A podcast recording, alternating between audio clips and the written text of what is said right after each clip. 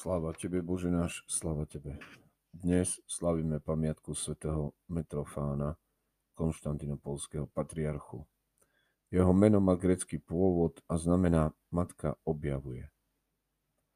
Metrofanes sa narodil ako syn novoobrátených pohanov. Jeho otec Domécios, brat rímskeho cisára Prolva, utiekol z Ríma ako kresťan v čase prenasledovania kresťanov a prišiel do Byzancie. Byzantský biskup ho vysvetil na kniaza.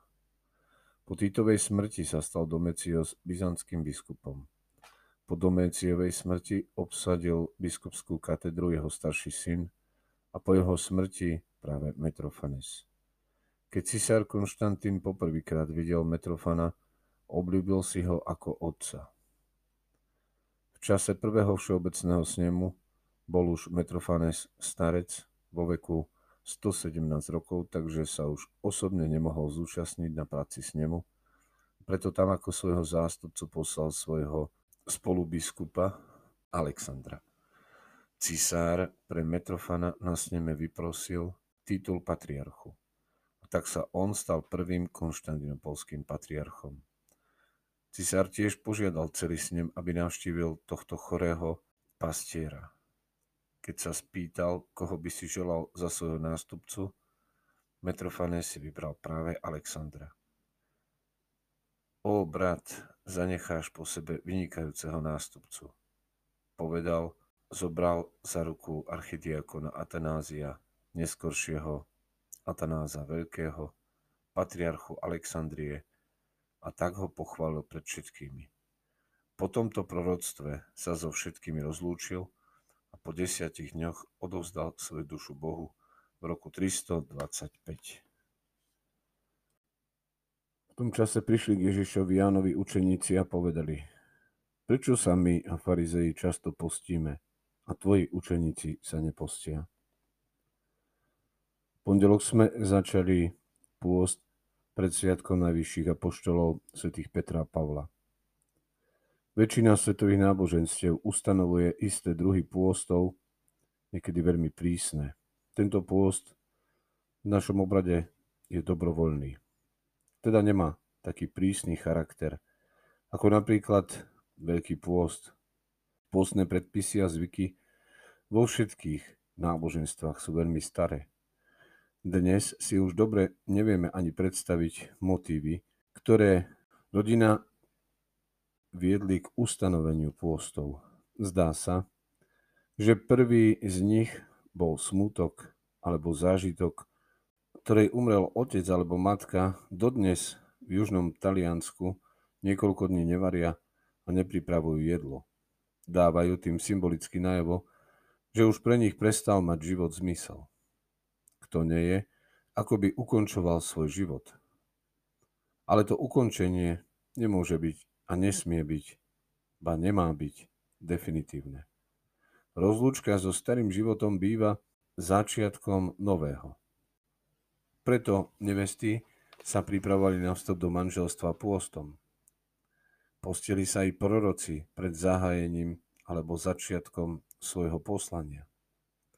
Postil sa i Jan Krstiteľ i jeho učeníci, lebo očakávali príchod Božieho kráľovstva. Preto sa postia aj kresťania, keď sa pripravujú na dôležitú udalosť. A tým je aj sviatok dvoch najvyšších apoštolov, svätých Petra a Pavla. Ako je to s tvojim postojom ku pôstu? Modlitba sa definuje ako poznesenie mysle a srdca k Bohu. Teda je to predovšetkým vnútorná záležitosť.